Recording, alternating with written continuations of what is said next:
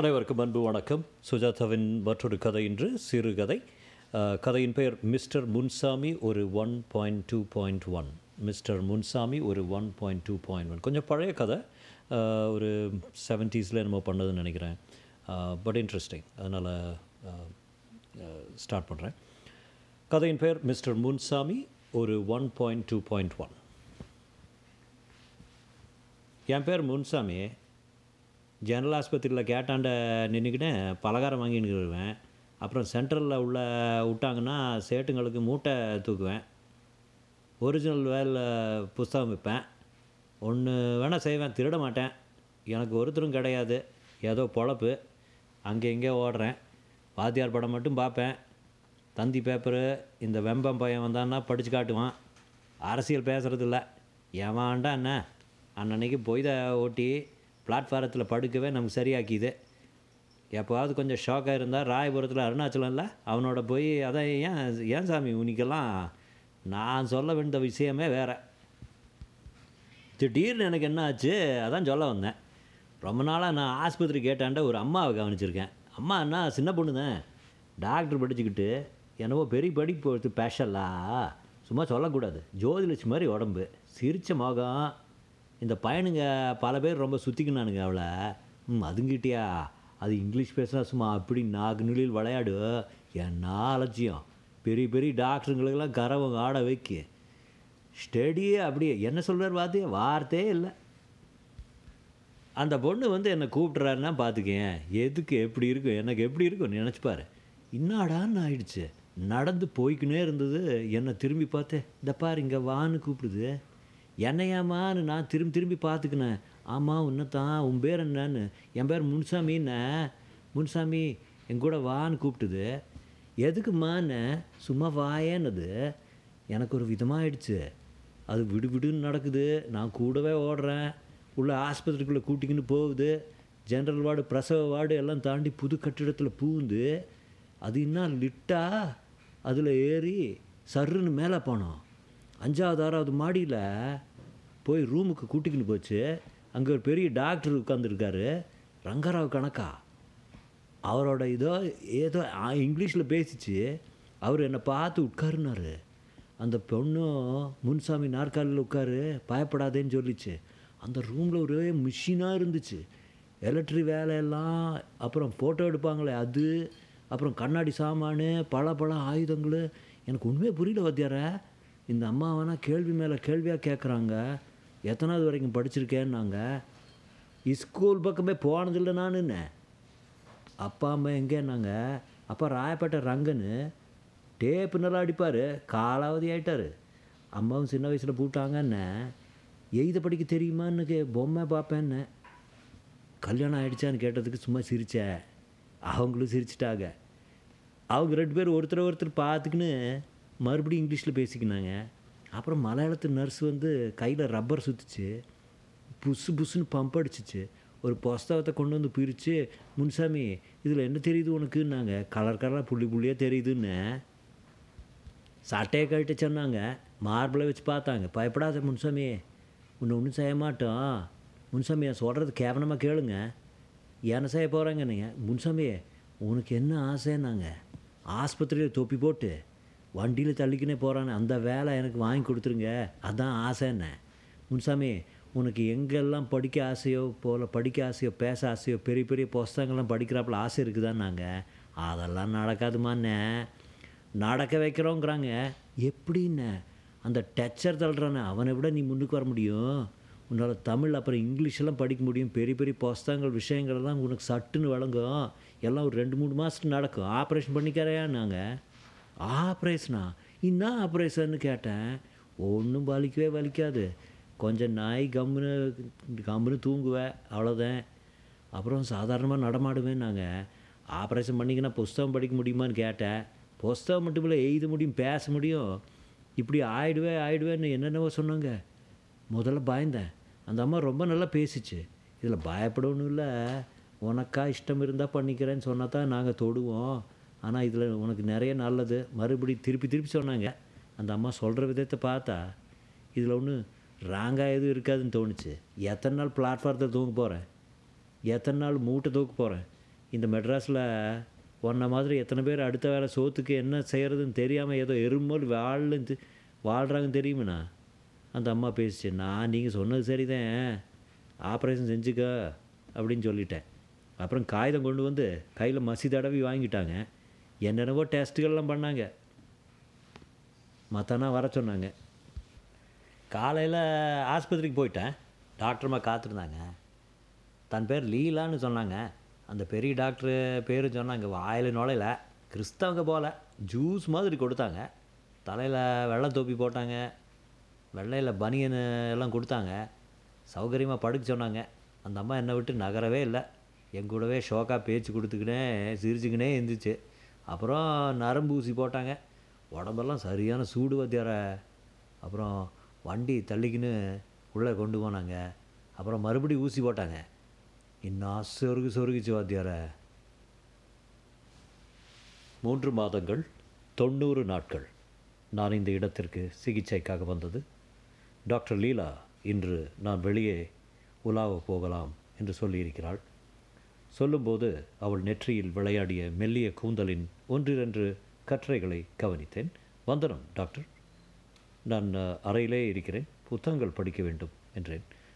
புத்தகங்கள் போதாதா மிஸ்டர் முன்சாமி என்றார். இன்னும் வேண்டும், இன்னும் வேண்டும் என்றேன். மறுபடி அந்த புன்முறுவல். பற்கள் தெரியாமல் உதட்டோரத்தில் மட்டும் மெல்ல மலரும் மிக மெல்லிய புன்முறுவல். என் அருகே எத்தனை புத்தகங்கள் படித்துவிட்டேன். என் தூக்கத்தில் என் தலைமாட்டில் டேப் ரெக்கார்டர்.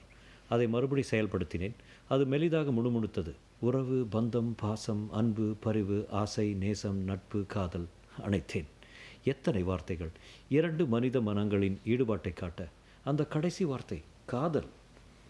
டாக்டர் லீலா மறுபடி உள்ளே வந்தாள். டாக்டர், இன்று உங்களுக்கு ஒரு பரிசு அளிக்கப் போகிறேன் என்றேன். அப்படியா என்றாள். மாத்திரை சீசாவை பார்த்தாள். 8 மணி மாத்திரை இன்னும் சாப்பிடவில்லை நீங்கள் என்றாள். டாக்டர், 8 மணி மாத்திரைக்கு சற்று மறந்திருக்கலாம். காதல் என்ற வார்த்தைக்கு என்ன அர்த்தம் சொல்லுங்களேன். நீங்கள் தான் சொல்லுங்களேன். டாக்டர், நான் எப்படி மாறிவிட்டேன். சாக்கடையில் இருந்தவனை கதவு திறந்து வண்ணங்கள் நிறைந்த பூங்காவில் உலவ விட்டிருக்கிறீர்கள். அதுவும் தகுதியுடன் உலவ விட்டிருக்கிறீர்கள். இது என்ன மாயம் டாக்டர். நான் எப்படி இருந்தேன் என்றேன். ஒன்றும் தெரியாமல். இல்லை, அறிவு, சுத்தம், நாகரீகம் எதுவும் படாத ஒரு உலகத்தில் இப்பொழுது நிறைய படிக்கிறீர்கள். படிக்கிறேன். எத்தனை விந்தைகள், எத்தனை வார்த்தைகள்.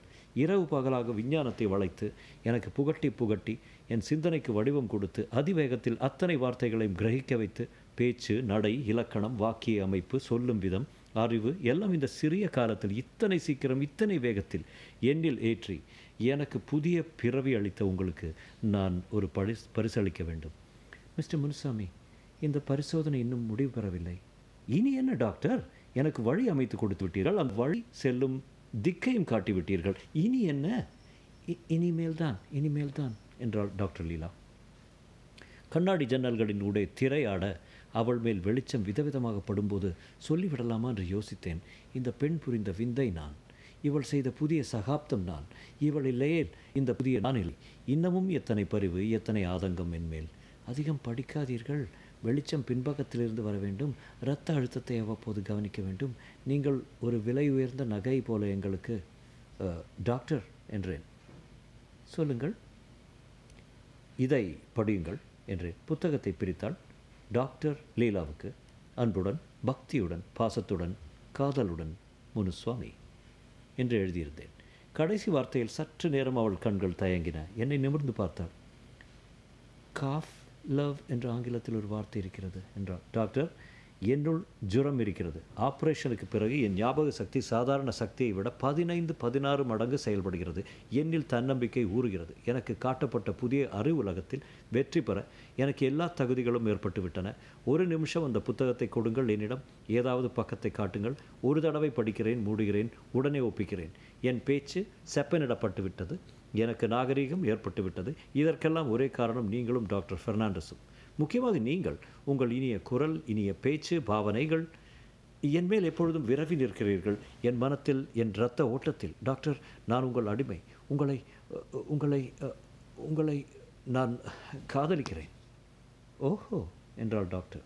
ஓ எஸ் என்றேன். ஏன் டாக்டர், நான் அழகாக இல்லையா? அப்படி இல்லை முனுசாமி, உங்களுக்கும் எனக்கும் சென்ற மாதங்களில் ஏற்பட்ட உறவு ஒரு தனிப்பட்ட டாக்டர் பேஷண்ட் உறவு. உங்களை வெறும் பேஷண்ட் என்று சொல்ல முடியாது, எங்கள் ஆராய்ச்சிக்கு உதவிய ஒரு முக்கியமான பேஷண்ட். இருந்தும் உங்களோடு நான் பழகியது, பேசியது, போதித்தது எல்லாம் மனத்தத்துவ ரீதியில் ஒரு சோதனை செய்வதற்காக. காதல் மனத்தத்துவ ரீதியில் ஒரு சோதனை இல்லையா டாக்டர்? நான் உங்களுக்கு தகுதி இல்லாதவனாக நீங்கள் எண்ணலாம். சேச்சே, அப்படி இல்லை. இன்றைக்கு உங்களுக்கு தெரிந்திருப்பதில் எனக்கு பாதிதான் தெரியும். என்னை நீங்கள் ஏற்றுக்கொள்வீர்களா? உங்கள் வேலைக்காரனாவது? தன்னம்பிக்கை இல்லாமல் பேசாதீர்கள். தன்னம்பிக்கை இருப்பதால் நேராக அப்பட்டமாக உங்களை கேட்கிறேன். என்னை மனம் செய்து கொள்வீர்களா? இப்பொழுதே பதில் வேண்டுமா? சற்று யோசிக்க வேண்டாமா? யோசித்து சொல்லுங்கள். என் தகுதிகள் என்ன என்பது உங்களுக்கு தெரியும். நான் எப்படி இருந்தவன் என்பதும் உங்களுக்கு தெரியும். நான் எப்படி ஆனேன் என்றும் என்னவெல்லாம் சாதிக்க முடியும் என்றும் உங்களுக்கு தெரியும். எல்லாவற்றையும் யோசித்து நான் பதில் சொல்கிறேனே. அது என்ன புத்தகம்? சிலப்பதிகாரம். அடே அப்பா, நீங்கள் ரொம்ப ஃபாஸ்ட். குட் நைட் என்று மறுபடியும் அந்த விசேஷ புன்னகை செய்துவிட்டு சென்றாள். அவள் போனபின் அந்த புன்னகையை என் கட்டிலுக்குள் எதிரே வைக்கப்பட்டிருந்த மலர்களில் மறுபடி பார்த்தேன். நாளை காலை, நாளை காலை பாடினேன். மாசில்லா வீணையும். 2 மணி நேரத்தில் நான் சற்றும் எதிர்பாராத விதத்தில் டாக்டர் லீலா மறுபடி வந்தாள். மிஸ்டர் முன்சாமி, நான் உங்களுடன் பேச வேண்டும் என்றாள். சொல்லுங்கள் டாக்டர். நீங்கள் சற்று முன் என்னிடம் கேட்டதை டாக்டர் ஃபெர்னாண்டஸிடம் சொன்னேன். அவர் உடனே உங்களிடம் விஷயத்தை சொல்லிவிடுவது தான் உசிதம் என்று அபிப்பிராயப்பட்டார். எனக்கும் அப்படியே தோன்றுகிறது. உட்காருங்கள், என்ன விஷயம் சொல்லுங்கள். அவள் ஒரு ஸ்டூலை என் அருகில் இழுத்து போட்டுக்கொண்டு உட்கார்ந்தாள். தன் நகத்தை பார்த்து கொண்டே பேசினாள். முனுசாமி, நாங்கள் உங்களுக்கு இந்த ஆப்ரேஷன் செய்த பின்னணியை சொல்லிவிடுகிறேன். முதலில் தயங்கினாள். மறுபடி பேசினாள். சமீபத்தில் அமெரிக்காவில் டானியல் கீஸ் என்பவர் இந்த ஆப்ரேஷனை ஒரு வெள்ளெலிக்கும் ஒரு மனிதனுக்கும் செய்தார். செய்து ஆச்சரியப்படுத்தக்க முடிவுகளை வெளியிட்டார். கார்டன் என்கிற அந்த மனிதன் உங்களைப் போல எழுத படிக்க தெரியாத பாமரனாக மிக குறைந்த அறிவு மட்டத்தில் இருந்தவன். ஆப்ரேஷனுக்கு பிறகு மிகச் சில தினங்களில் அவன் அறிவு சிக்கலான கணக்குகளையும் சிக்கலான புத்தகங்களையும் படித்து புரிந்து கொள்ளும் அளவுக்கு விருத்தியாகிவிட்டது என்று ஆப்ரேஷன் முழு விவரங்களும் கொடுத்திருந்தார். அந்த சிகிச்சையை நாமும் செய்து பார்த்தால் என்ன என்று எனக்கும் டாக்டர் ஃபெர்னாண்டஸுக்கும் தோன்றியது. உங்களை தேர்ந்தெடுத்தோம். அது என் அதிர்ஷ்டம் டாக்டர். ஆப்ரேஷனை வெற்றிகரமாக செய்துவிட்டீர்களே. சிலப்பதிகாரம் படிக்கிறேனே, உங்களை நாகரிகமாக காதலிக்கிறேனே.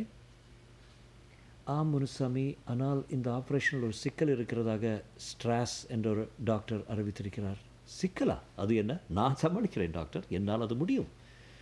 முடியாது மிஸ்டர் முனுசாமி. கவனமாக கேளுங்கள். அதிர்ச்சியை தாங்கிக் கொள்வீர்கள் என்று எனக்கு நம்பிக்கை இருக்கிறது. அதனால்தான் உங்களிடம் இதை சொல்கிறேன். சற்று தயங்கிவிட்டு டாக்டர் லீலா தெளிவாக என்னிடம் சொன்னாள். முனுசாமி, எத்தனை வேகமாக நீங்கள் இந்த அறிவை பெற்றீர்களோ, எத்தனை விரைவில் நீங்கள் எல்லாவற்றையும் கற்றுக்கொண்டீர்களோ, அத்தனை விரைவில், ஏன் அதைவிட விரைவில் எல்லாவற்றையும் ஒன்று விடாமல் மறந்து விடுவீர்கள். அதுதான் இந்த ஆப்ரேஷனின் சிக்கல் டாக்டர். ஆம், இதில் ஒரு மூர்க்கத்தனமான நியாயம் இருக்கிறது. அறிவு எளிதில் வந்துவிட்டது. விஞ்ஞானத்தை வைத்துக்கொண்டு அறிவு பெரும் முறையை சுருக்கினால் அதற்கு ஒரு நஷ்ட ஈடு இருக்கிறது. எல்லாவற்றையும் அதே வேகத்தில் மறந்து போய்விடுவீர்கள். சீக்கிரமே சீக்கிரமே. அந்த அறை சட்டென்று இருண்டது. எனக்கு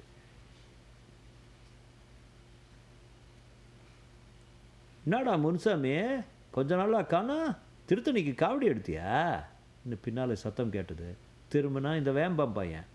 அதை ஏன் கேட்குற வேம்பா? கொஞ்ச நாளாக என்னாச்சுன்னா தெரில. சரியாக யாவுமே இல்லை.